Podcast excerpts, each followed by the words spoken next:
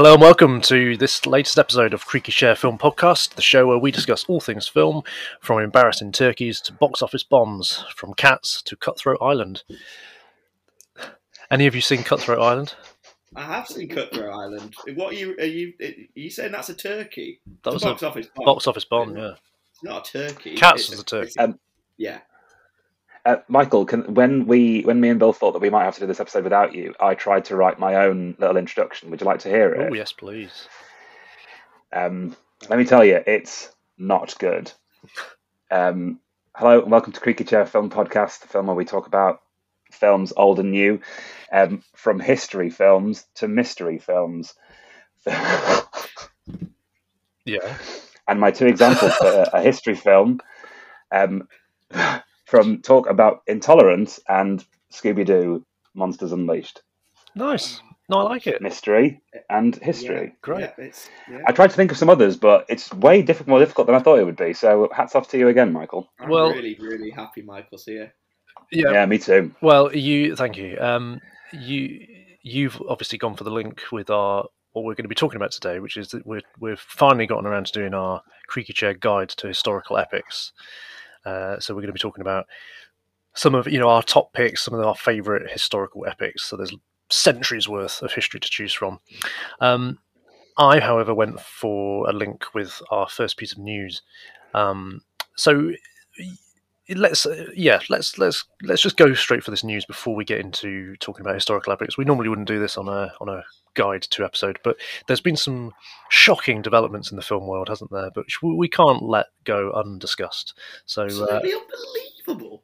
what, what, what's what's been going on? What's been going on? Well, so Warner Brothers have basically shelved a completed film. So they spent ninety million dollars on a film called Batgirl about Batgirl, um, starring Leslie Grace, Michael Keaton, Brendan Fraser, and J.K. Simmons, and they'd finished shooting it. So it was deep in post production. It had gotten so far that they were showing it to test audiences. So it's basically finished. And you know, you get test audiences; they say what they like and dislike. And um, after this, um, the, the test audiences they decided to shelve it, not reshoot it, not re-edit it, not shelve it for a a, a, a bit of time to rethink the release strategy. It's never going to see the light of day. It is a tax write-off. They've worked out that they can make more money completely burying this thing, never releasing it, and guaranteeing it's never released officially. Obviously, it could get leaked, but uh, they'll get a tax write-off. How much I- do, we know? Do we know how much of that ninety million they will see back?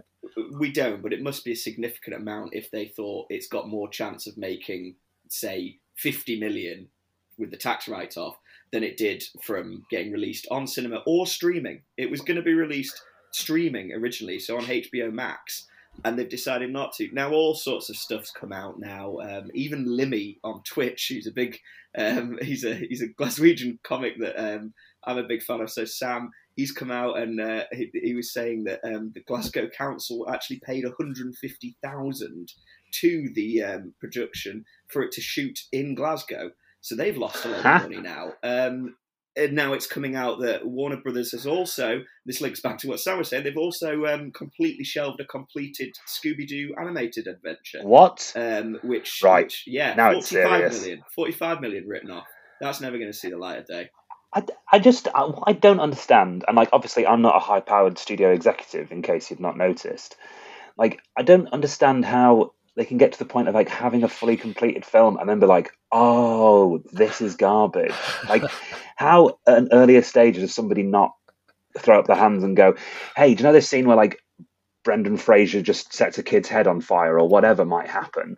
Like why at that point is no one kind of going like, hey, mm, having a think this might not work? Because I feel like, especially big blockbuster superhero movies, are like we talked about um, on our last episode about Doctor Strange, Bill. Like they're all films that are made by committee, and it feels like there's a hundred people all throwing their hats into the ring for it. How are one of those many people that obviously have worked on many of these kind of films not wading in and going, right, this is going to be an issue further down the line? How do they let it get to this point where they're showing it to test audiences and now they're like, this might be a bit of a turkey, boys? Like, I don't get it. I I don't think it is possible, especially as you say, with with a film that will have so much, so many cooks um, and and so much meddling. I now think because it's also been announced, like Warner Brothers Discovery is now merging with HBO Max, um, and I think this is a, I think this is boardroom shenanigans. I think there's there's been some sort of Succession style coup and the, and and Batgirl and Scooby Doo and a bunch of other content as well, like um, mid budget content, which which I'm not personally a fan of, but is very profitable.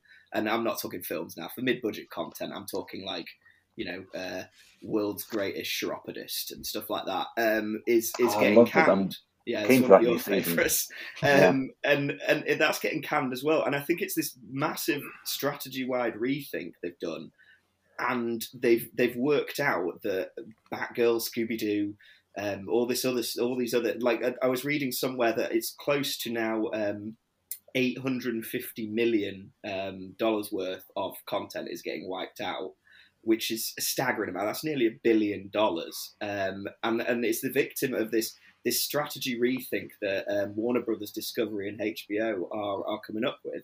But but what I'm worried about, and the, the worrying thing on this is yeah, okay, this strategy wide rethink, but it's resulted in films that are completed not getting released and it being more profitable for them to do that. And I think that's a real shame because, yeah, okay, Batgirl was probably going to be Pesh, but I'd like the chance to see it. Yeah, okay, I might, probably wasn't going to see it, but you know, I'd, I'd, like it to be out there. You never know. You know, mm. it's part of like the filmmaking just and and audience fraternity of like, look how many funny jokes there are about Morbius and, and just other turkeys. You know, Michael mentioned Cutthroat Island and Cats. We're depriving ourselves of these potentially, and or best case scenario, depriving ourselves of cult classics. I bring up Blade Runner. You know, imagine if Blade Runner had been made now in amongst all these shenanigans, and it was going through similar sort of corporate tomfoolery at the time, but it ended up getting released in different versions. We got director's cuts.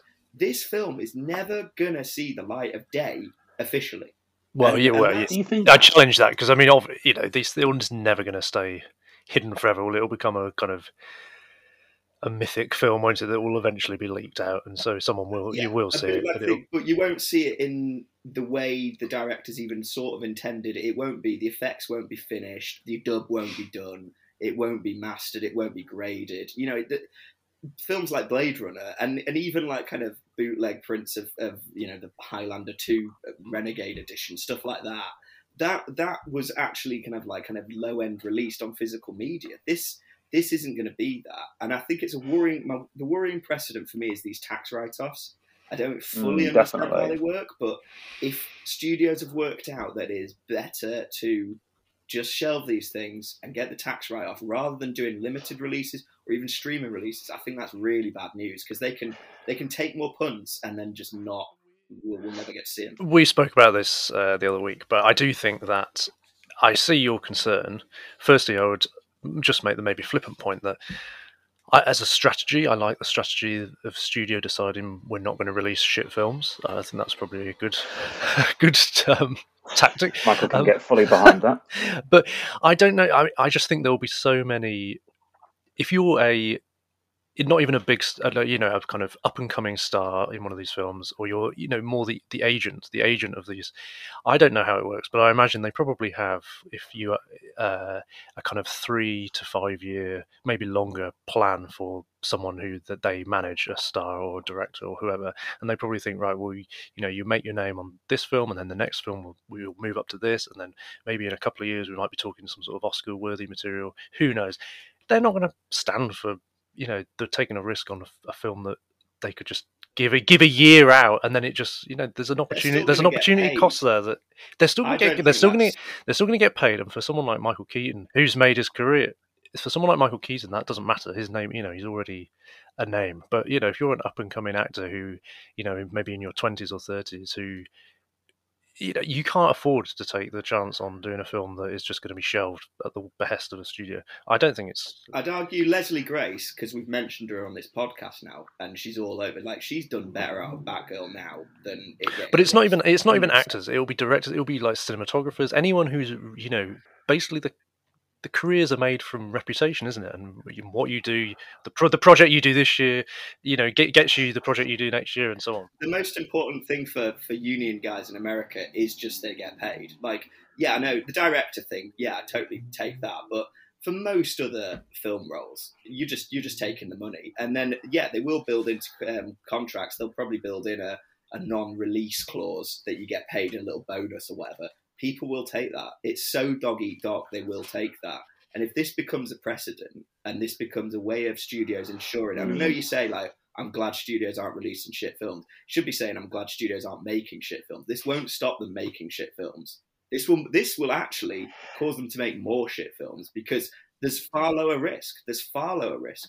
They've got they've basically got this net that protects them. Yeah, and like I think that net is the real issue for me because like why? Because I think what uh, I we'd ideally like is that there was a there was a, a, some kind of checks and balances in earlier on, where people would sort of say like, "Hey, this script is garbage. These actors are garbage. This isn't going to work. Blah blah blah. Let's change this and make this a better film." But the idea that like those they're obviously kind of like not doing that early on. They're waiting until the very, very end and going like, "Is this shit? It is shit. Okay, let's get rid of it because we'll be fine financially." It's such a garbage way of doing things. It feels like I, I, don't know. It just feels like a really galling way to. It's turning cinema into kind of like a business, which is I know it already is like a huge multi-billion-dollar business and so forth, but I kind of feel like I quite like it when those machinations are hidden behind the scenes, and this is just really bringing it to the forefront of like, yeah, we don't really care about making films; we just care about making money. Well, that's it. it I like really to see. Is, it's galling. I like I to see, you know, the end result. This this shit film. It's embarrassing for everyone, but at least this is out there, and you've done it and gone right. Okay, Whereas, the, whereas what I can see here is, you know, this could lead to the thing of them going right. We've got this IP. We've got Batgirl. She's a relatively known character. Let's make three different versions of it. Three, uh, all lower budget, um, and we'll see which one sticks. And two of them we won't release. Yeah. That that that is possible with this if this precedent carries on with it. And that I do think it's I was... worrying. I do think it's worrying, and I think it's it, it's becoming because of this this streaming model of release releasing cinemas and streaming. And I was initially like during the pandemic, I was thinking this is this is a good thing, you know, this is a good thing keeping cinemas going. But I think now we're seeing the effects of it of it of it getting taken the piss out of basically. And mm. and you know, unfortunately for all the people that worked on Batgirl, that's that's what's happened. Well, you, sorry, my sorry, I just had one final. I was talking to a friend of mine yesterday about this, and he's a huge Batman fan, absolutely loves Batman. And his favorite Batman is Michael Keaton. And we were talking about the idea this is a conspiracy theory that people are going to trace back to this podcast, so get ready. Um, we were talking about the idea that maybe what they've done with the Michael Keaton's Batman, because obviously he's stepping back into the cowl being Batman again after all these years in Batgirl we're discussing the idea that they've completely like fucked his character. They've completely kind of like turned Michael Keaton's Batman into something that he isn't, and the test audiences were just so livid about what they'd done to Michael Keaton's Batman. They were just like, we can't put this out in the world because we're going to get absolutely torn to shreds by all the Batman fans. So it's not been shelved because it's garbage. it's, it's been shelved because they've made a terrible decision with Keaton's well, Batman. Counter conspiracy. And that's, is it Brendan Fraser yeah. fans? They couldn't accept that Brendan Fraser's playing a pyromaniac an arsonist, and they were just like, "No, not seeing the light of day." Brendan, don't do it. The cinema was literally divided yeah, into like J.K. Simmons fans were like, "Wait, is he not playing J. Jonah Jameson from Spider Man?" Keaton fans that were like, "That's not the Batman I remember." Brendan Fraser is just a perfect division. They were like, "We can't fuck off this many fan communities." This carnage break out. I was like, "We can't release this." The world's fragile enough as it is. yeah, this is. Yeah, we're just getting out of the pandemic. Just be too much violence right, let's let's move on. Um, so we will, yeah, I'm sure continue to watch as this story unfolds. well, just one sentence: How the fuck is the Flash still getting made? Ezra Miller is literally running a cult from Miami and on the run from police, and it's still slated for release. Who Unbelievable. Knows? Anyway. Unbelievable. Well, the test audiences, they're like, do you know what I want? I want Ezra Miller to be dangerous. So Ezra Miller's actually fulfilling his IP. So there we go. It's all those test audiences, man. Incredibly scary. Got a lot to answer for. Right. Uh, so this is supposed to be uh, 15 minutes in our guide to historical epics. Um, so we, are going to turn to that, and important, I think, to categorise at the top, uh, or to clarify rather, the category of historical. So uh, what we've decided to go for here is anything pre 20th century. So that's just an arbitrary line that we've drawn to distinguish what historic means. So that means that there's not going to be any World War One films, no World War Two films, nothing from Vietnam, nothing from the civil rights movement or the Russian Revolution or anything like that. We've just decided that you know pre 20th century is suitably historic. Um, also, historical means that it must have some basis in historical fact. Now, for some films that's going to be more more uh, accurate than others um, but something like the film must have actually happened so nothing that strays into fantasy so that would rule out for example jason and the argonauts um, can we also say that it probably rules out the Ten Commandments? Do we want to get controversial? oh. I presume none oh. of you are going to be talking about uh, Noah. Uh, do you know what? I've actually I prepared an extra one just in case you didn't want any biblical ones. So don't worry, I'll I'll, I'll change tack now. Well, shit, I've got New Testament. Perfect. Um, but what do we mean? Just shortly, short thoughts from each of you. What, what, like, what do we mean by epic? What, what does is it just length, or what? You know, what's uh, it's quite a hard I, term to uh, define. I personally feel like defining epic as a certain length is very kind of like it takes out a lot of films that are really great because I personally feel like epic just needs to be like epic in scale, epic in scope, and I think that can be the story they're telling or the like specific character that it's about or um, you know the way that a story is told sort of thing. I don't I don't think necessarily that epic needs to be it has to be over like three hours long, despite the fact that both of my choices are incredibly long in length. I don't feel like epic needs to just feel epic. You know, you can watch mm. a 20 minute short that feels epic, but it isn't obviously super long.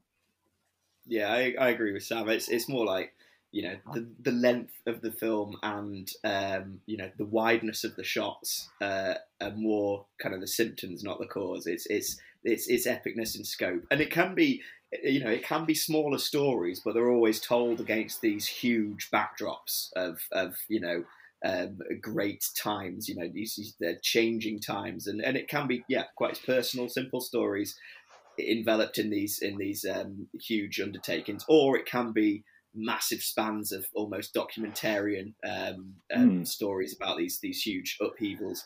But yeah, that, that's that's the thing. It just it just seems that because there's so much to tell, usually these films are about three hours long, and uh, I'm here for that.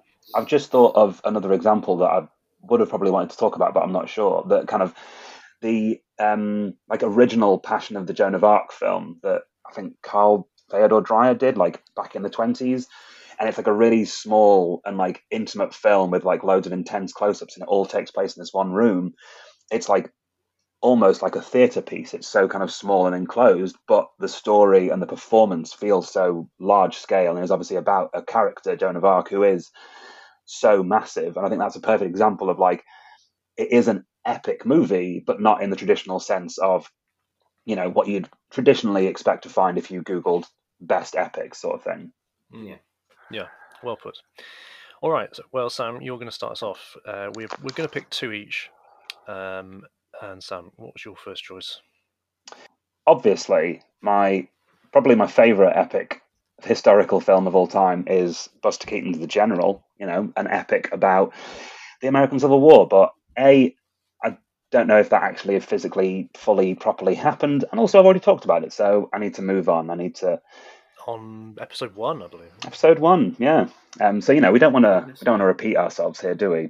Um, so I just wanted to start my first film choice um, with this uh, definition. I know we've obviously been talking about what the definition of epic is, but I googled epic just to get a definition, and I found this, which I think quite nicely sums up the film I've chosen to do first. Epic definition: an exceptionally long and arduous task or activity, um, which I think really aptly describes the experience of watching my first pick, which is Napoleon, um, which is Abel Gance's five and a half goddamn hours Napoleon biopic that he made in 1927.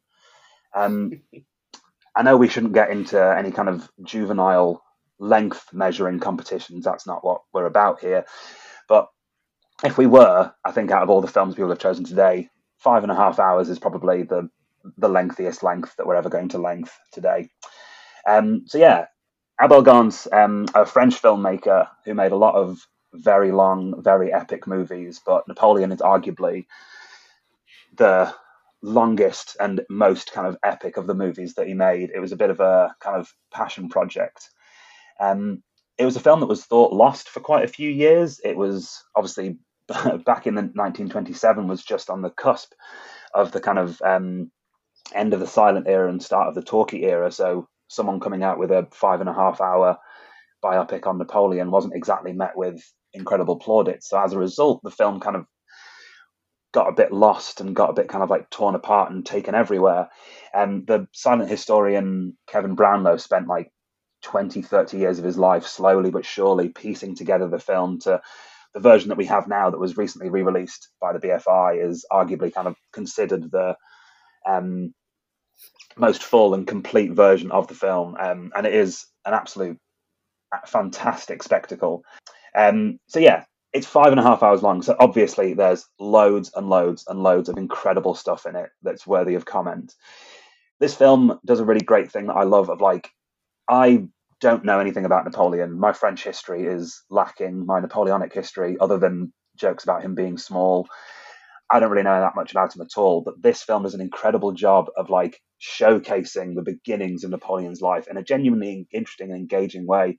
So I remember when I came out of it, I did have that. Um, I don't know if you guys have the same experience, but if I watch a film that is quite historical, I almost come out of it being like, do you know what? I'm going to Wikipedia that and do some more reading. I want to learn more about what I've just learned about and that very much did this for me, despite having just spent five and a half hours in a cinema watching um, his life unfold. So it's a silent movie, which again I know won't be everyone's cup of tea, but is oh, my finest cup of tea.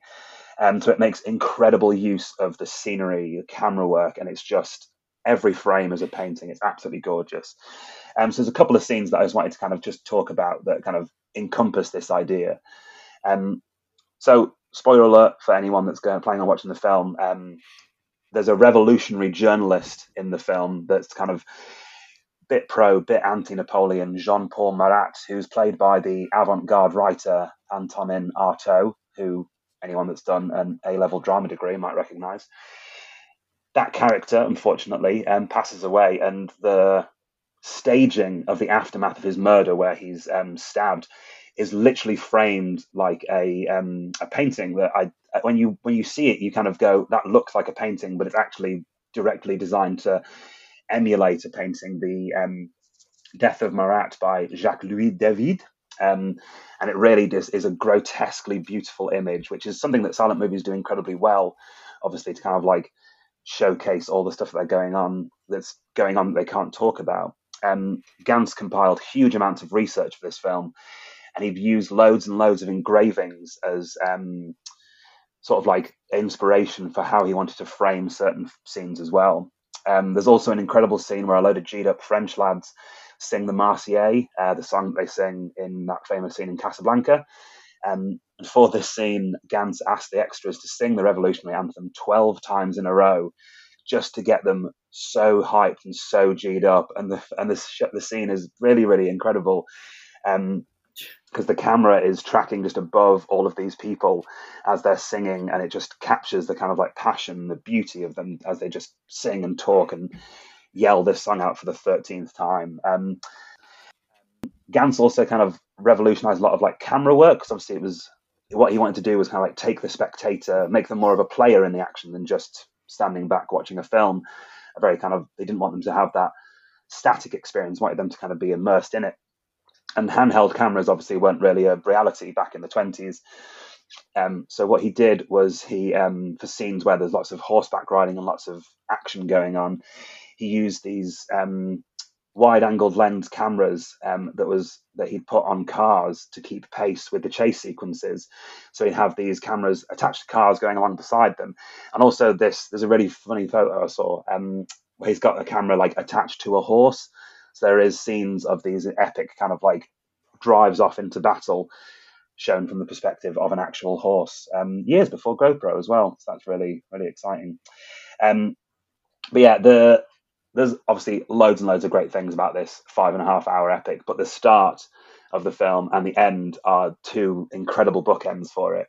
It starts off with a young Napoleon, um, and there's this incredible scene at the start where he's at his um, boarding school as a 10 year old boy and they're having a snowball fight all of all of the lads having this snowball fight and it starts this beautiful kind of visual scenery but also this great foreshadowing of who napoleon's going to be in the future um, yeah and the the passage climaxes with a barrage of just imagery being hurled at you all these lads having this incredible snowball fight images layered on top of each other over and over and over and over and over again. And it just gets frenetic and intense and incredible to the point where you're so G'd up, you feel like you're watching a battle scene. I mean, you are watching a battle scene, it's just there's snowballs as opposed to musket fire.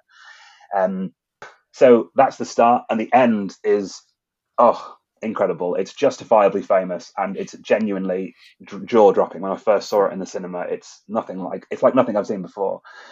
It's the um, triptych finale, so here's a quote from Abel Gance that really kind of sums up why he made this decision. Um, I felt that I lacked space in certain scenes because the picture was too small for me. Even a big picture was too small for me. So at the end of the scene, end of the film, sorry, um, Bonaparte's ragged troops are marching off into battle, and Napoleon gives them this big old rousing speech where everyone's like, "Do you know what? Let's get G'd up. Let's go fight. We're going to do this." and just as he kind of gets to the climax of his speech, the the single frame that you're looking at expands out into three separate frames. It's this like three trio that spreads off into this incredibly massively wide panorama that encompasses every single thing that you could possibly see. Um, it was achieved by stacking three cameras on top of each other, one pointed to the left, one pointed straight ahead, and one pointed to the right. And it's just this absolute. I'm trying to think of the right word, and I'm going to use this word that I don't think really suits, but I'm going to use it anyway. It's just like orgasmic kind of conclusion of just everything happening at the same time. You see different things happening on different screens. Sometimes, like all of the screens are used in unison, so they're filming the same action but just all over the place. There's like red, white, and blue filters that are happening. I genuinely felt so patriotic to. I'm not French, but I felt like a proud Frenchman by the end of the film. It's incredible, and it's genuinely. I'm so glad I saw it in the cinema because it's it needs to be seen on the largest screen imaginable. It's incredible and it's like nothing that I've seen before. It's the very definition of like an epic conclusion to a film coming out into these three separate screens. It's amazing. Um, so yeah, it's a real kind of like it's a film that kind of in scope and scale is as vast as Napoleon's own ambition, um, which is great because it kind of everything that happens within the film mirrors the character perfectly, which I think is something that's important for these films, especially films that are focusing on one historical figure, one historical character. Um, it kind of uses who they were and what they were like to such great effect. And Abel Gance's Napoleon does that incredibly. The wild thing, just to end on, is that this five and a half hour Napoleonic epic, um, Abel Gance's Abel Gance originally intended to be part one of a six part film series. Oh my um, so what you get in this first five and a half hours is basically like the start of Napoleon's rise to power. You don't get kind of so it doesn't it doesn't go into his like exile or anything like it that. does it well it, it, it does i can't remember exactly the beat, beat by beat by beat but it doesn't go right to the very end of napoleon's life so he intended it to be part one of six i don't know if the other parts would have maybe been You imagine his Yeah. editor. I, I can't imagine i wonder if the other parts would have been maybe like one hour two hours um That's what these studios should be getting on with, isn't it? Not these Yeah. fucking Batgirl rubbish. Precisely um Let's finish the Napoleon story, shall we? So I mean, yeah, precisely. Now I feel like somebody needs to take on the mantle and create the Napoleon cinematic universe that we've all been waiting for. Um, but yeah, weirdly, no one was keen for it, so their loss, I guess. Um, yeah, obviously, I'm sure the second I said a silent movie that's five and a half hours long, most people were like, "Fuck that, that sounds awful." But if that's your kind of thing, or you're gonna have a great time, and it's really nicely split into parts as well. So you know, you don't have to watch it all in five and a half hours. You can take your time with it. Well, that does sound really quite smashing. I'm suitably rallied for a Sunday morning. Brilliant. Well, what a great way to kick us off. Um, I feel like everything after that is going to seem a little bit less epic, isn't it? Um, Bill, what are you going for? yeah, hundred percent. Well, I've, I've gone for the significantly shorter. um, uh, significantly. I've watched it in one sitting every time. I think every every Sunday afternoon it's on. Um, ben Hur, uh, 1959, directed by William Wyler, uh, starring Charlton Heston and Jack Hawkins. Uh, now this is yeah very New Testamenty, so not sure what Michael's views, but you know I think this is based in history. There is there is. let's not go into religion. Is there any burning bushes now. in let's this one? Not, come on, and you're a good Catholic boy like me. Less less ah. floods. Um, more, lot, still the same amount of violence though. Um, so this is the story of an aristocrat who incurs the wrath of his childhood friend, who's now become a Roman tribune and is forced into slavery, but harbours thoughts of revenge and getting back to his family. Um, I chose this film because I think it just perfectly encapsulates, you know, historical epic, and I think it's it's was made in the golden time of Hollywood and the golden sword and sandals they call it time of where these were just all the rage. These were the the the blockbusters of the day. These were the the the, the Marvel Cinematic Universe was let's make a historical epic. Um, and it is old Hollywood. It's magnificent set designs. Um, over 300 sets. 300. You just it, it, staggers me, along with location shooting as well. Um, um, 100, not 100 costumes, 100 costume designers they had on this thing. Fucking hell. it's insane. It, it, uncountable extras. There's no actual number, um, and uncountable costumes either. There's no number for that I could find, but that's just that's just the the sort of scale we're working at there. Um, it's a pretty low budget then, yeah. They don't. Yeah, pretty low budget, shoestring sort of yeah. thing.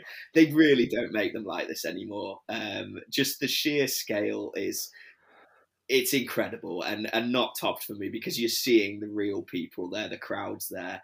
It just it just it, it really puts you, even though the sets might not look as historically accurate as they are, and everything's very sunshiny and everyone's white. Um, it doesn't it doesn't take you out of the time period because you are so in awe of the sheer scale of it. It's also filmed in glorious Technicolor, real. You just want to you just oh. want to eat the screen. You want to lick it. um, it's it's beautiful. Um, also, you've got uh, for me the epitome of the movie star in Charlton Heston, um, who is just power. He is just power on screen. You know, um, his voice, his his body, his his jaw, his piercing eyes just fantastic. Um, up against Jack Hawkins, who's no uh, no Slim Jim himself. You've just got it. It just it just emanates from it. And I also say as well, and and it's it's a very religious film. Um, it deals with uh, the story weaves in and out of the New Testament. Um, Jesus's life, you know, Ben Hur keeps coming across him um, in quite natural ways, and it's quite a good good way of telling it. Um, you see, kind of like almost like kind of the ordinary um, man's um, sort of kind of view of, of Jesus. Um, but it's also it's wonderfully evocative. I'm not I'm not religious myself, but it is evocative. You do feel that that feeling of the numinous, the wonder of the religious scenes, the mystery of of the unknown of God, and you know more than anything else, it makes a skeptic like me think Christianity. Hmm, maybe. Like I believe maybe. in Charlton Heston. He's the only God for me. I'll, I'll, I'll, worship that. But yeah, it's the music is is fantastic, and the wonder is is there. And Jesus is handled very tastefully and subtly. Um, I'd say second only to the life of Brian in uh, their Jesus scenes for for how to handle Jesus on film. Uh, you know, he, I think he needs to be this um, slightly mysterious, unknown quantity, and they, they do that very well. It's very respectful. Now let's get into the good shit. The chariot race holy crap, it's never been bettered. Um, it, and and yeah, the, actual horses, they're going at speed. It's actual wooden chariots on these presumably quite flimsy metal frames, and actual guys, stunt um, guys on these chariots, and it's it's it's fast. It's really fast. It's really brutal. And it feels dangerous watching it. You know, when a guy gets dragged behind the chariot, you think, "Yep, probably was," and um, it looks awful. Um, but that makes it very exciting. It's also, I think, really ahead of its time in that it has no music in this scene. Um, which is rare for this this sort of time period. You'd usually have a score over everything, and the score for Ben Hur is fantastic. But this um, moment, Welles decided, nope, I'm going to just have it just the sounds of the screams, the crowd, um, and the horses and chariots themselves, and that's really modern. Um, it puts me in mind of you know classic car chases, French Connection, uh, Bullitt, of this when when the time comes for like kind of to get this real visceral feeling in a car chase just drop the score and just go for the sound. And and that's ahead of its time. Also the way it's shot the the way it's cut really really really modern. And i think most great car chases and and and race scenes have have sort of just never really moved much past this template. Um, and and i think even the the most modern audience that sits and watches marvel films could sit and watch this sequence on the big screen and be like yeah christ that's awesome. It's not actually my favorite sequence in terms of action. My favorite sequence is actually on the Roman galley, the slave ship, uh, where you've got this sort of battle of wills between the uh, the Roman uh, uh general and uh, and Ben Hur, where he's sat watching him as he as he pulls the oar, and then for no reason he just decides to uh, start upping the speed by attack speed and then once it gets to ramming speed, you really know, oh god, this is this is this is hardcore. And the music in that, just brilliant, just brilliant. And then the battle itself on the galleys, excellent, excellent. I think it really belies the idea for me. If if you you know, a lot of people think of historical epics and they think, oh, it's quite dull, it's dusty, it's boring. I think this film really blows that out of the water. I think this is this is a popcorn film. Um, yes, it deals with quite sweeping tracks of history, and you know, don't get much more serious than the New Testament, does it? Um, but it makes it really fun and really entertaining. It's it's a you know it's a pretty simple story of revenge and you know a guy getting wronged and, and coming back and trying to trying to take back what's his. And um, and I think yeah, it is a it is a popcorn film, but a but a really really enjoyable one. And I don't think it's it's been bettered in terms of sheer entertainment when it comes to historical epics. Also, those spears they have on the side of their chariot wheels are totally boss, and Grease completely copied that. Um, yeah, but yeah, that's brilliant. Ben Hur. Oh, knowingly uh, so, surely. What nah, Grease? Fully, fully knowable. Yeah, I would have thought so. Yeah, I think it's very knowingly. I mean, it's exactly shot for shot. They do the hmm. exact same thing. I mean, they, in the in the chariot race, he brings his chariot close to the others to to get those swords in the spokes and flip the thing off. And then, yeah, when Kenickie's driving that car, the baddie's car has oh. um, has sort of like spikes coming out the wheels, and he goes close in. I think it's yeah, I think I think Grease has completely copied it. It's basically it's Ben Hur in a leather black leather jacket. I remember the just going back to Ben Hur. I remember the very first time I saw it. Because obviously, I think growing up, kind of like knowing about films and liking films, the chariot race was always something that was like, oh, Ben Hur, the chariot race. The chariot race is amazing. The chariot race. I remember watching it for the first time and being like, I wonder how good this chariot race is actually going to be. And then when it happens, you're like, oh shit! And then you become the person that's like, no, no, no. The chariot race is incredible in Ben Hur. It's almost like a kind of weird cult that you get into where you don't believe it. Then you see it and you're like, actually, I need to tell everyone about how sick this is. Yeah, I think I think exactly the same thing is that I watched it very young one Easter probably. Um, sat there on a Sunday with my mum. I think it's one of my mum's favourites, and you know, early on pretty bored. You know, just a kid, and then suddenly the chariot race comes on. I'm like, what the fuck is this? Is yeah. oh my god! Absolutely loving it. I didn't even want to go and play Grand Theft Auto afterwards. I, like, I want to play Grand Theft again. Chariot. watch that religious historic yeah, Grand Theft Chariot, please.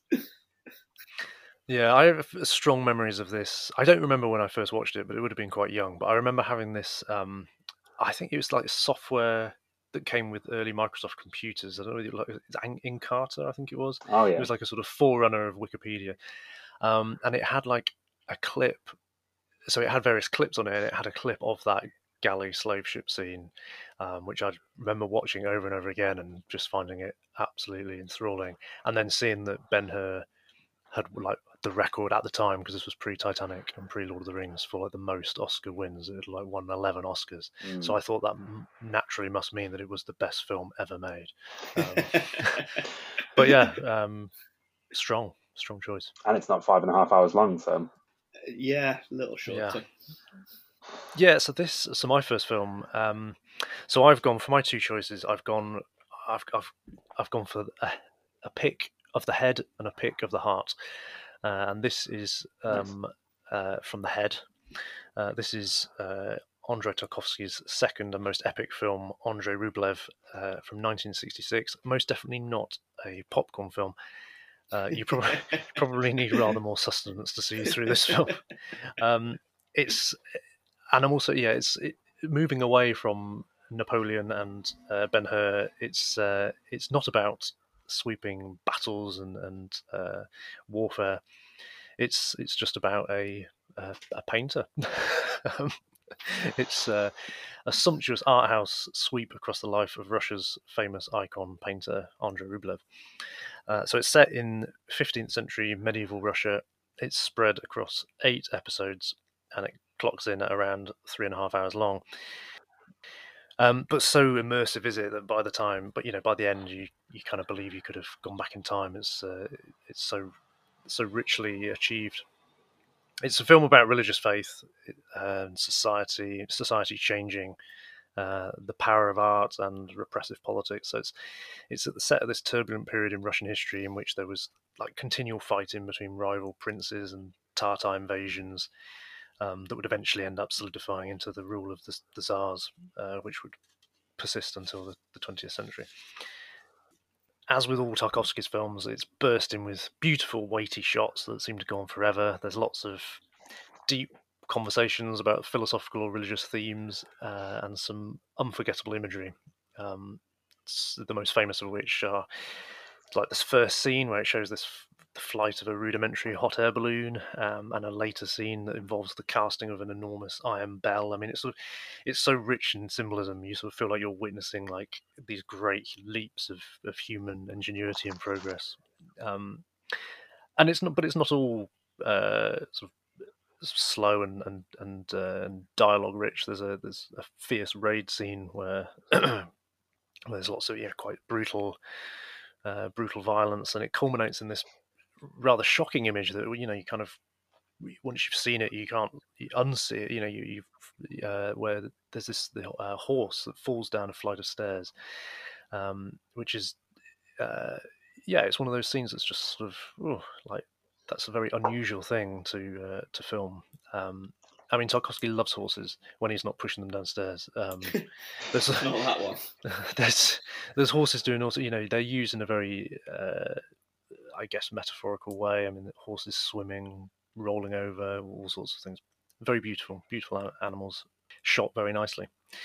Um, and of course, the grand finale. And I guess this is perhaps uh, took inspiration from uh, the finale of Napoleon, I, I, would imagine. But the grand finale is is really sublime as this kind of the, the three hours plus of, of, of, black and white suddenly bursts into this transcendent color as the screen is filled with Andrei Rublev's artworks. So you know it's it's so powerful in the way that it, it, does this. Bearing in mind that you know you've not not seen him paint at all throughout the film. I mean you know art is only spoken of as this kind of sort of quasi religious pastime. You know, it's it's it's very uh, uh, yeah spoken of quite mystically, and instead suddenly we're you know we're we're kind of thrust into the right into the onto the canvas almost. It kind of tracks over all these details, this exuberant color. It's uh, really phenomenal.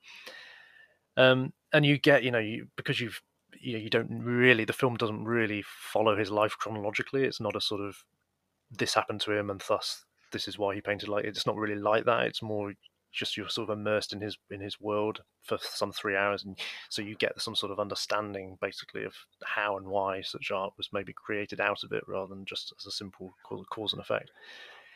Uh, if you are going to see it, I mean, you, you should do so on a, at a cinema if possible, um, and just let it wash over you. Like all Tarkovsky's films, it's best if you sort of detach from any expectations of kind of more Western films, and you know the pace that they maintain and the the beats that they hit, the cues and such like. It's best if you just sort of approach it as a more, I don't know, more, more like an installation or you know just experience it, experience it as a like a rich sensory.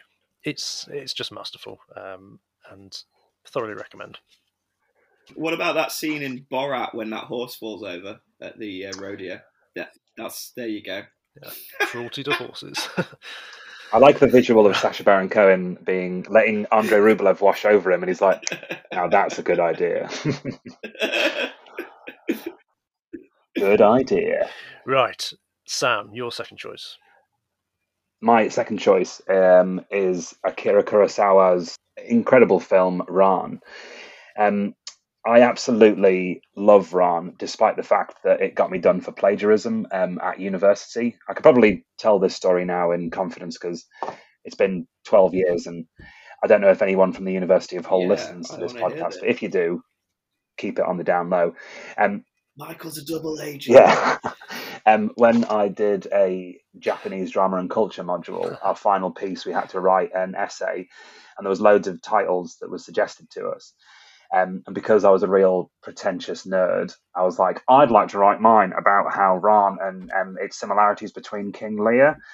And my lecturer obviously was like, fucking do whatever you want, it's fine. It's nearly the end of the term. Leave, leave, can, can you please leave me alone? And in writing it, obviously, it was that classic time at uni when you'd spend like entire nights in the library just drinking energy drinks and regretting every decision you'd made in your life. Um, and I then did the essay, everything was fine, and then I got a very official letter that said that I'd plagiarized a huge chunk of my essay. And what I'd done was in my notes that I'd been taking in my notebook, I'd copied verbatim like a whole paragraph from a book and had just not noted that it was from a book. And then obviously read it back and was like, God, that's a fucking good point, Sam. Copied that verbatim into my essay. And they were like, this is literally pulled exactly from a book that we have in the library. And I was like, and I think I really got out of trouble because I went to this official hearing um, with my like personal tutor or whatever. Went to this hearing, um, and I think I was just so stupid that they were like, "He definitely didn't mean to do this." Because I was like, uh, uh, uh, and I showed them my notebook, and I was like, uh, "I just," uh, and they were like, "Oh, like you're not a criminal mastermind. You're actually just an idiot." Um, so yeah, love Ran. Wow, I really enjoyed Yeah, that. that was really you something. idiot. So for a good two months, there was a chance that I might not have graduated at the same time as everyone, and that was all because of Akira Kurosawa's Ran. But I still love Akira Kurosawa's Ran. Um, anyway, so directed by the incomparable Akira Kurosawa, uh, Ran is considered his like final masterpiece, his last quote unquote epic, which he made at 75 years of age uh, which is absolutely incredible. It was made in 1985. So the story is based around King Lear, one of um, Akira Kurosawa's earlier films that was kind of one of his big breakouts around the same time as Seven Samurai came out, was Throne of Blood, which was his kind of adaptation of Shakespeare's Macbeth. So this is the second time that he returned to kind of Shakespeare for inspiration, but this time it's his epic retelling of William Shakespeare's King Lear.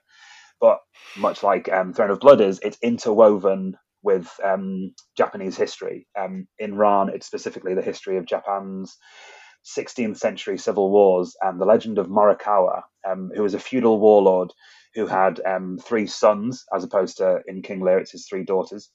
Um, Hidetora, uh, who's the King Lear figure in this film, he gives up his power and divides his kingdom amongst his three sons, and inevitably, um, absolute turmoil ensues. Um, Kurosawa um, was a painter before he was a filmmaker, and as obviously he's 75 years old, he's getting on a little bit. And he wasn't what he did to kind of like give the idea of what he wanted from the cast and crew was he meticulously drew and painted thousands of image images to show his team what he wanted Ran to look like.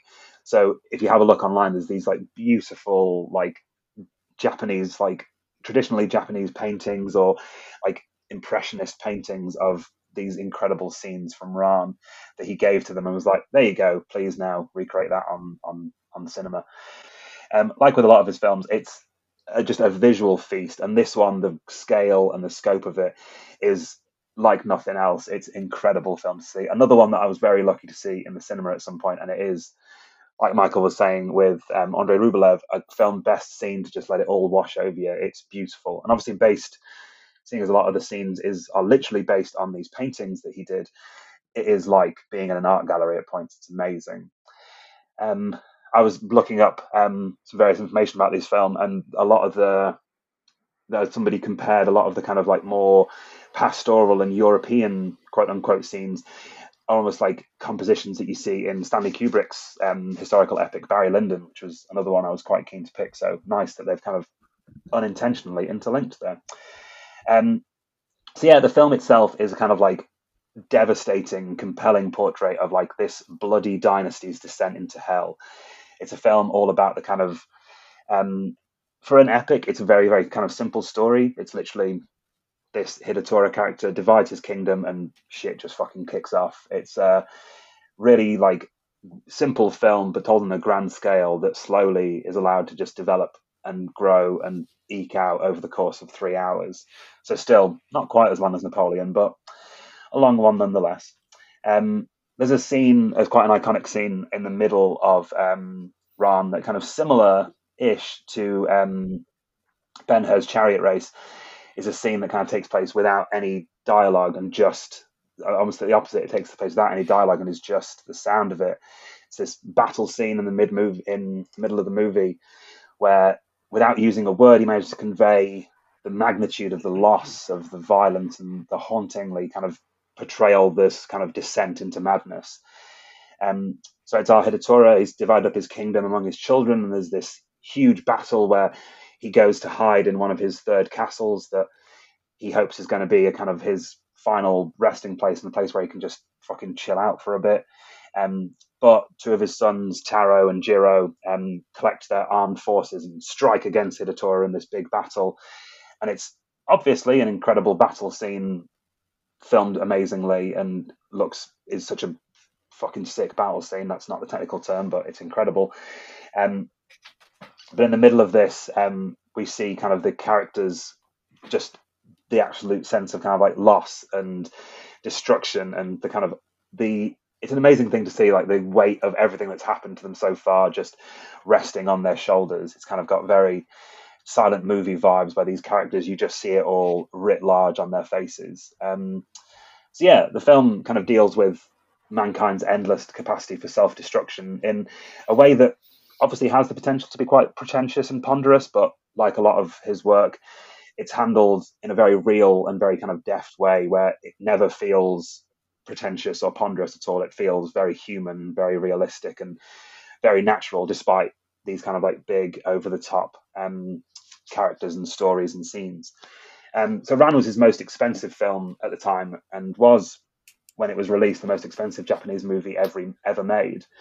Um, and every aspect of the film is grand the ideas the emotions the aesthetic and even the movement of the actors um, if anyone's seen throne of blood he uses the movement in a kind of very um, kabuki theatre kind of way, which is a traditional Japanese style of theatre that kind of overemphasizes movement to create emotions. And he does that again here. It's very pronounced, it's very deliberate, it's kind of indicative of um, a trait or an idea that each character is kind of possessing. And it's just a fascinating film to watch play out it's one of those films that I think is a great, great director at the height of their powers. And he made a couple of movies after Ran, but Ran is very much his going out on a high point sort of thing. Um, yeah, again, similar to my Napoleon pick, there might be a lot of people that are like, if it's Japanese, it's got subtitles, I might not be bothered. But I can highly recommend. It's an absolute, it's an epic, I think, in the truest sense of the world, and is even if you don't read the subtitles, it's just great to look at. So pretend you're in an art gallery for a bit and have a great time. Um, yeah, it's yeah. Even though it nearly got me banned from uni, I love Ran. It's a great movie. Small price to pay. Small price to pay for. It. That's a sacrifice that Akira Kurosawa demanded of me, and I made it. Smashing. Yeah. Um, I can't remember watching that. I don't think I have actually. I've seen Throne oh, of Blood. You're in for a treat. It's it's a it's a worthy bookend to his his uh, filmography. I say. I, I think it is. It, it, just the scale of it's bloody impressive, and then yeah, the, to a different way of seeing Shakespeare, and as as you say, like kind of the way he weaves it all in with the the uh, that glorious battle scene is just awesome. I see it again now.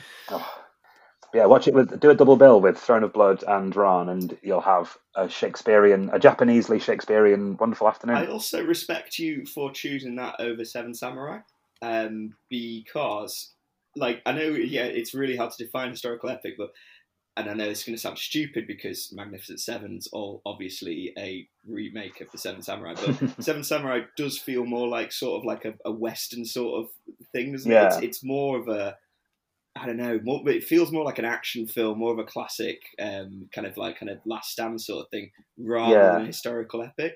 And I suppose it could be a historical epic, but uh, Ran is far more um, uh, fitting, isn't it? I had that same thought where I was kind of like Seven Samurai is obviously about these surprise surprise seven samurai and protecting this one small village. So it's a huge story, very small and very contained. Whereas Ran obviously is this the dismantling of this dynasty, which instantly is much more epic. So yeah, I feel like I could have just talked about every Akira Kurosawa movie here, but unfortunately, that's not the the episode. Isn't Sam talks about Akira Kurosawa for four hours? Um, maybe next time. Bill, where are you going next?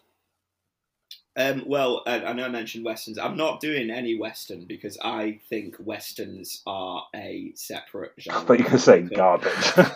yeah, the utter bobbins. No, I think I think there's there's so many of them, and there's so many um, tropes involved in westerns. Hmm. They have separated themselves off, and this is where like kind of it's interesting because both um, epics I've now chosen could I'd say almost form their own genre themselves, and that is you know kind of the Roman um, sort of films, the, the sword and sandal sort of films I mentioned it um, before. So uh, I, I'd say going from like Ben Hur being the classic of the uh, the classics, you know, from the golden age of Hollywood, a more modern classic, and I do think is a classic, is Gladiator, um, 2000, directed by Ridley Scott, starring Russell Crowe and Joaquin Phoenix.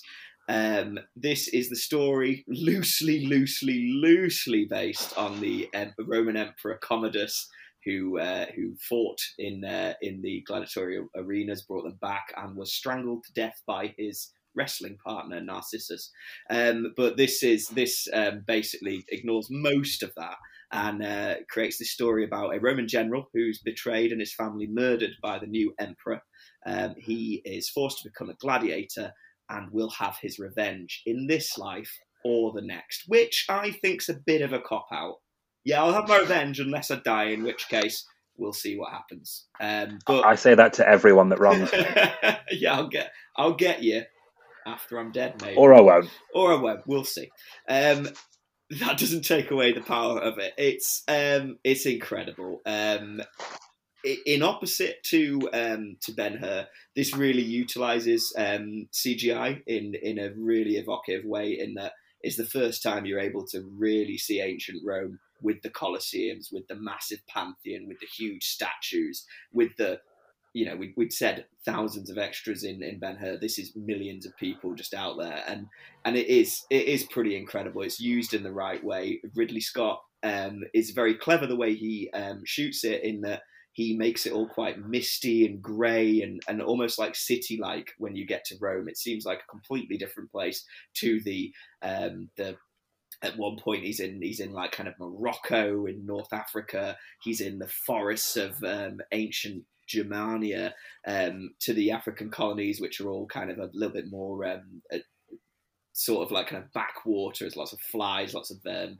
lots of people like scrabbling around in those places. So it's it's really got a real sense of place, and he uses his tools really wisely there. You know, the the African scenes are um, practical sets, um, and then Rome is this beautiful CGI creation. Um, the cast is sumptuous. Um, Russell Crowe is is magnetic. He is he is all business in this, and he is he's so driven. He can get away with the classic "My name is Maximus Decimus Aurelius" lines. Uh, You just you're just not going to argue with him. He looks furious. Um, uh, Joaquin Phoenix star making turn. He is so creepy in this, and you really believe it. Like it's it's generally genuinely uncomfortable um, when he goes up against Richard Harris, who plays his dad, and and uh, and the betrayal scene. Genuinely squirm inducing, as is his scenes with his sister, which is just all kinds of wrong. Um, that said, I, I'd be remiss not to not to mention the great Oliver Reed, who gives his last performance in this. And we just said uh, Ran was a fitting end to uh, Kurosawa's career. This is a fitting end to Reed's career. He is fantastic as this ex-gladiator, full of melancholy, um, fierceness. He's also very funny. And he he really stays with you. And then to discover that he died during the filming of this is quite incredible, and I think it's a real testament to Ridley Scott's skill that he was able to um, complete uh, Oliver uh, the the character's arc in a really satisfying way because Oliver Reed had died before his scenes were completed. So it was achieved through body doubles, um, ADR, and and um, CGI. And and you wouldn't know. It's only only since I went back and rewatched it to be like, oh, how did they do that? That I that I realised, and it's it's it's wonderfully powerful. It adds adds to it. Um, I think the music is absolutely incredible. Um, it's Hans Zimmer, who is obviously brilliant, but he borrow, borrows liberally from Holst and Wagner's music. Um, it's it's absolutely tremendous. You know, it, it it it brings in the Mars theme, it brings in um, you know Wagner's Pantheon themes, and it's it just so wonderfully evocative of ancient Rome. Never bettered in that in that respect. Um, that said, it's all mixed up with absolutely brilliant action scenes. All of the um, the gladiator fights. Yeah, I think there's um, there's four in total um, in the in the arenas that steadily go up in levels. It's like a computer game, um, you know. And, he, and and Ridley Scott constantly brings in new, just fun stuff. So the first fight, uh, Russell Crowe is chained to a partner, which adds an interesting dynamic. The second he's um, in there, and there's there's there's chariots that come around. They have to work together to to um, to fight off these these chariots that are rushing around. That also have spears on their spokes. Again, copied from Ben Hur. Um, and then the third one, there is um, it just throws in some tigers. Why the hell not? And um, again, shot really interestingly. I think they used real tigers back when you could use real tigers, and then comped in Russell Crowe, so it looks like they actually were savaging you. Um, it, it, really, really exciting, and I think for it really brought back the historical epic. Um, you think of the the film um, scope back in 2000, you had Matrix and whatnot coming out. Historical epics weren't really the the thing. This this brought them back in a big way, and, and Ridley Scott was a bit of a master at this point. I think it's I think it's one of his best films, and I think it goes to show that you can use modern technology to um, to just move historical epics forward. Heavily enjoyed it and I still do. I think, it yeah, mind blowing when it first came out. And so that is Gladiator. Top choice. Top choice. I feel like I I watched Gladiator when I was far too young to really kind of be watching Gladiator. I have very vivid memories of sitting in like I think family friends front room. They're like, "Oh, we'll stick a film on," and it was Gladiator, and was being like, "I don't think I should be watching this." I feel like this is maybe a bit much, but probably why I still I'm a bit scared of Russell Crowe to this day. Well, you'd be wise to be. Hmm. Um, mm. I think I think it's yeah, it's a it's a wise warning um, from Scott. You should be aware of Russell Crowe and Tigers and Oliver Reed. yeah, yeah, back in the bar definitely. Died challenging some Maltese men to a drink drinking contest. he did indeed, yeah. I think he won that drinking well. contest. Um, at what yeah. cost? But at what cost? Yes. Anyway, um, right. Okay. Well, I'm going to round us off with my second choice, uh, which I uh, I said before Andrei Rublev that I was going with uh, two choices from one from the head and one from the heart, and this is most definitely from the heart. Uh, my my brave heart, uh, brave heart, um, 1995. You've been waiting. You've been waiting. Oh, that was beautiful. Um, that was beautiful. I appreciate this it's probably going to be a controversial choice. It does divide opinion. This film, um, and uh, but I mean, you know, just from what you were saying there about Gladiator and how it brought back historical epics. I mean, yeah, I think you could say that, but I don't. I think Gladiator built on the success uh, and the appeal that Braveheart five years earlier. I think probably. Yeah, that's probably that's probably fair. Um, I mean, you know, and the fact that it won five Oscars, including Best Picture, is often held up as a like, uh, oh look how wrong the Oscars can get it sometimes. Um, but you know, to these naysayers, I say, in the words of Brendan Gleeson, I will crush you like a worm. Uh, rhetorically, of course, uh, not advocating violence. Um, Braveheart is a rip roaringly entertaining historical epic uh, in every sense of the word, I think, and I, you know, Mel Gibson is obviously a bit of a problematic individual these days, um, but there is no denying the the passion and the commitment he brings to this film. He both directs and stars as folk hero William Wallace, who takes the battle with the glorious sons of Scotland against the dastardly English. Um, so I say, you know, this is a film of the heart. I mean, I first watched this probably like you, Sam, with Gladiator, probably far too young, uh, probably about 11 or 12, and was just captivated by it. And you know, I've watched it many times over the years. and It never fails to just provide pure entertainment. Yes, there is plenty in it to be critical about. So let's just briefly address the historical inaccuracies head on. Uh, so, most obvious of which, the Scots didn't actually start wearing kilts until the early 18th century. So, Mel Gibson's about 500 years too early.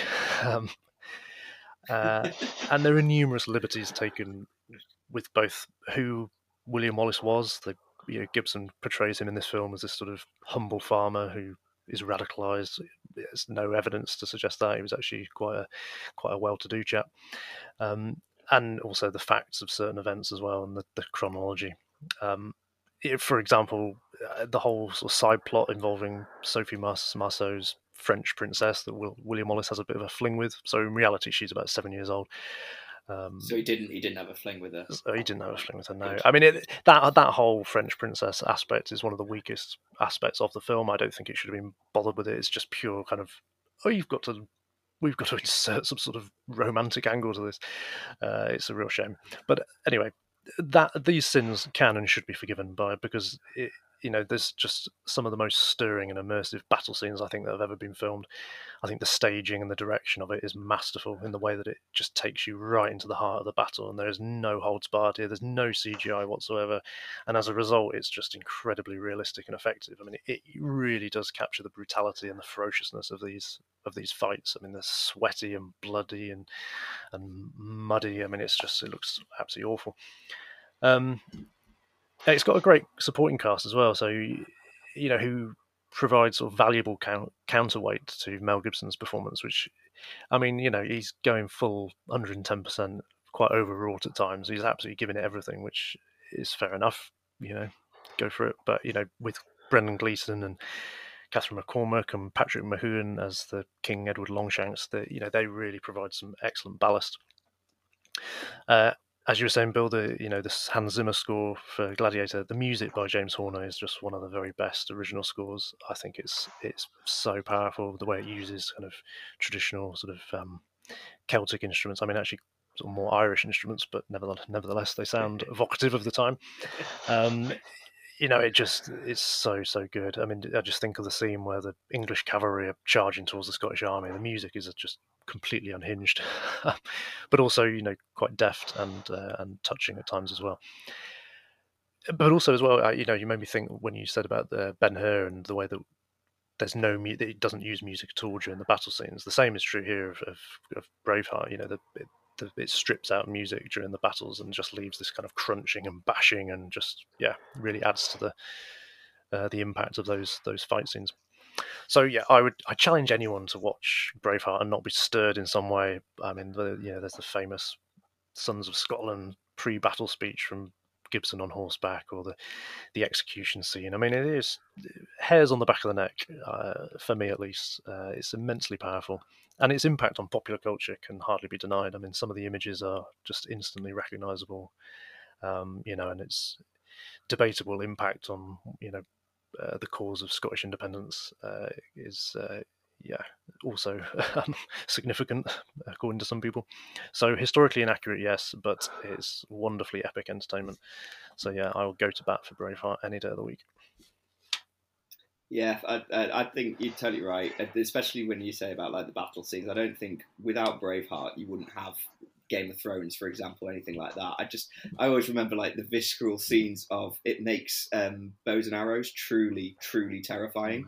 In uh, when they're bringing the shields, the sounds of you them. just you just really yeah punching through it just feels like oh my god this would be awful. Mm. Whereas you'd seen like kind of um, battles in the past in in historical films and they're all quite clean cut and people die and they ah oh, and they fall over. Whereas this you really get the punch and it's the sound design and as you say the mud and just the it's just not glamorous at all, and it looks I think I believe it was filmed in Ireland. Was it? Mm. It looks like it was, Yeah. and it, you can tell everyone's cold. You can tell, as you say, everyone's miserable. And even though you know they're fighting for glory and freedom, it looks awful. And and I, I, that certainly for me, that was my first experience of seeing a film like that and just thinking, oh my goodness me, that's that's that's horrible. Um, and yeah, really stays with you. And and yeah, I know the historical inaccuracies, but as you say, when he's there screaming freedom, you can't help but be be uh, wrapped up in it. That's me as a proud Englishman as well. and uh, I know Sam's Sam's the only It's- Scotsman here, and I look at him. He's he's, he's painted half his face blue, listener. Uh, he is Mhm. taking his trousers off. I'm wearing a yeah, kilt, but obviously you yeah. can. Um, but yeah, I'd like to know this proud not, Scotsman's I've got my sparrow on. It's quite appropriate that you said that a lot of the images and a lot of the moments in Braveheart are very instantly recognisable because um, I realised the other day that I've actually never seen Braveheart, but I thought I had For seen it because because I'm so aware of like all of the the beats and the moments and the they'll take our freedom and all that jazz. Um, I thought I had seen it, and then I started watching it because I think it's on Disney Plus. Started watching it the other day, and I was like, nope, never seen this, never seen this at all. I have seen the um, episode of The Simpsons that Mel Gibson's in though, uh, where they talk about Braveheart. So you know, kind of seen it.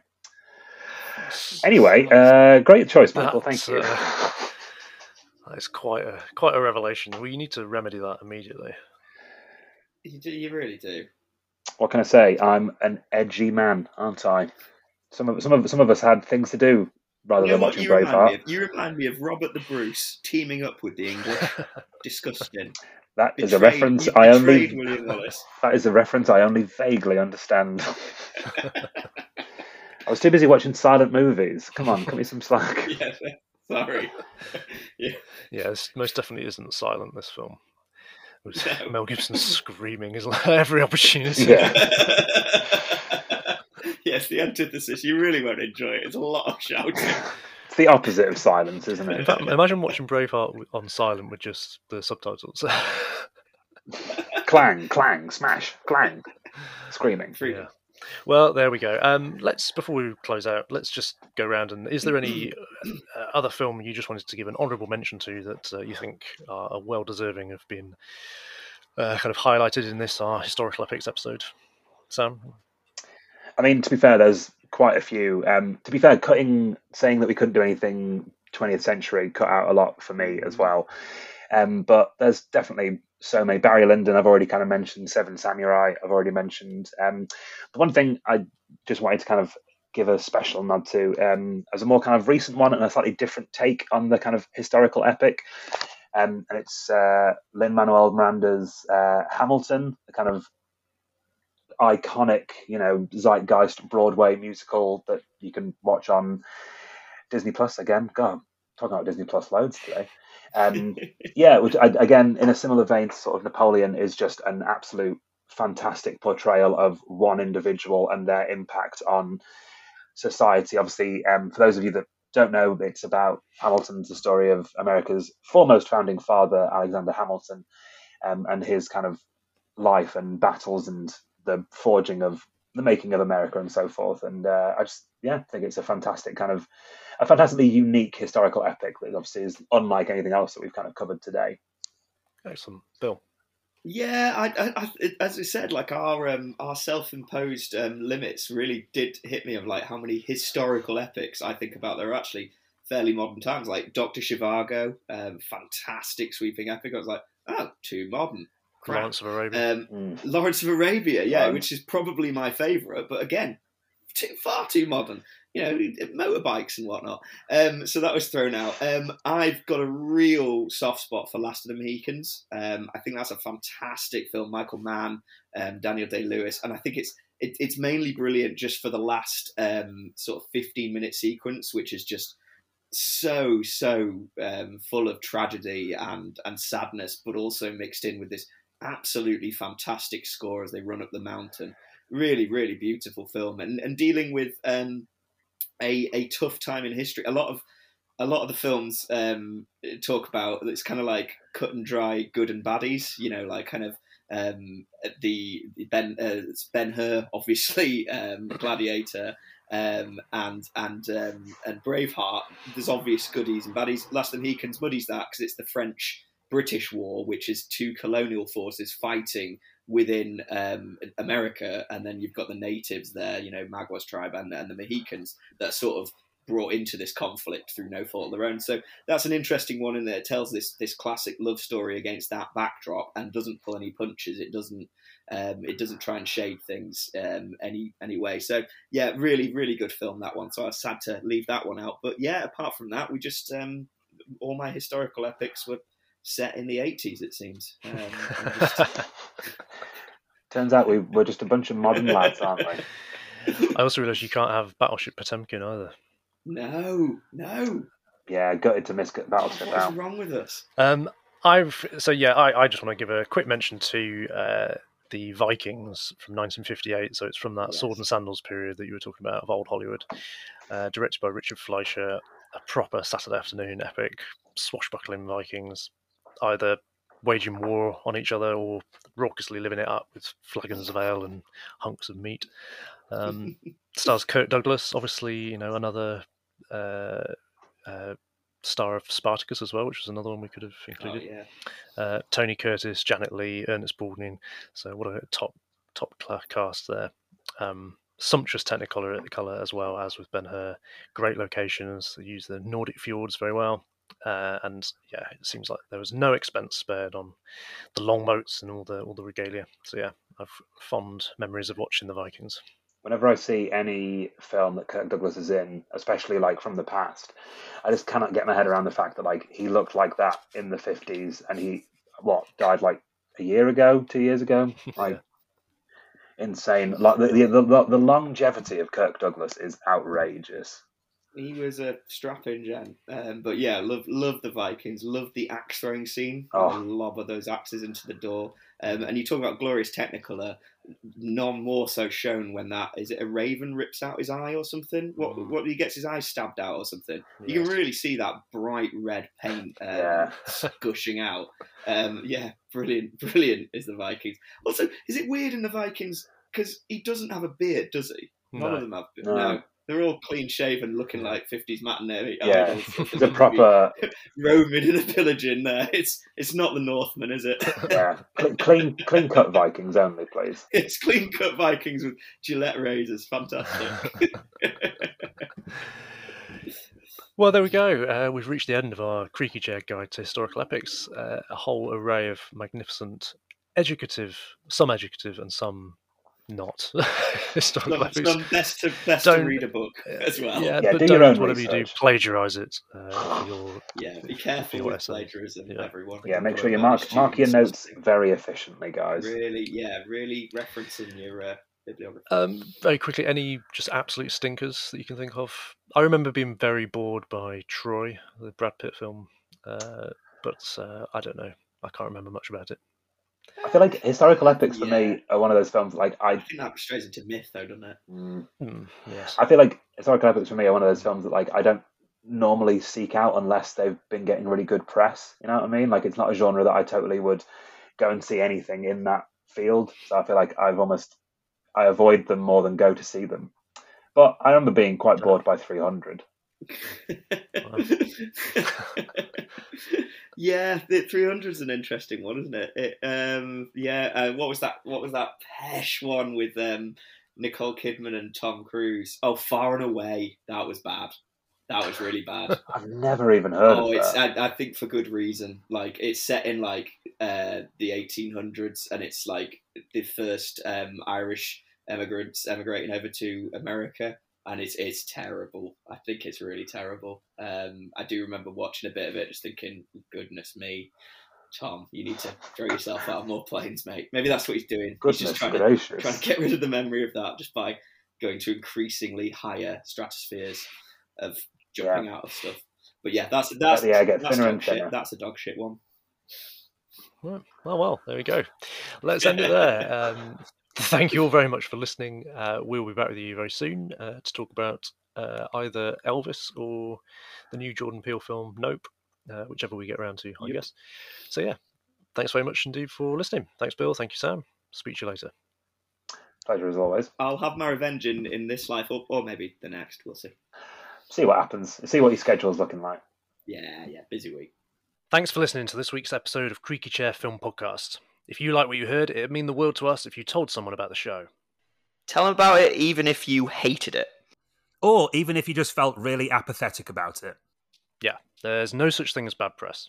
If you can leave us a review on wherever you're listening, that'd be amazing. And don't forget, we're on all of the social media things. Instagram, Facebook, Twitter, MySpace, Bebo, MSN Messenger. And that's at Creaky Chair Pod on Instagram and at Creaky Chair on Twitter. And if you search Creaky Chair Film Podcast on Facebook, you'll find us there too. You can even email us at creakychairfilmpodcast at gmail.com if you want to send us your essay about how much we were well out of order with the Ice Road.